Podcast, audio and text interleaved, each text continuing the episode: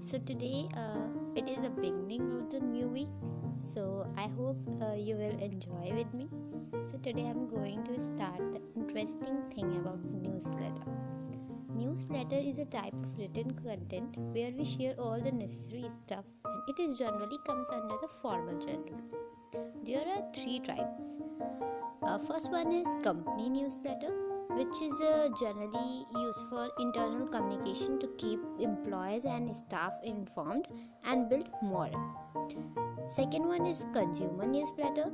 Use the publication externally to stay in touch with your customers, readers, users, and subscriber to keep them in your family.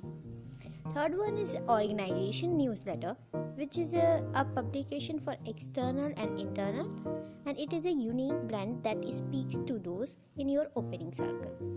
So, to, this is all for today. So, tomorrow we will discuss the new interesting topic. Stay tuned with me. Thank you so much.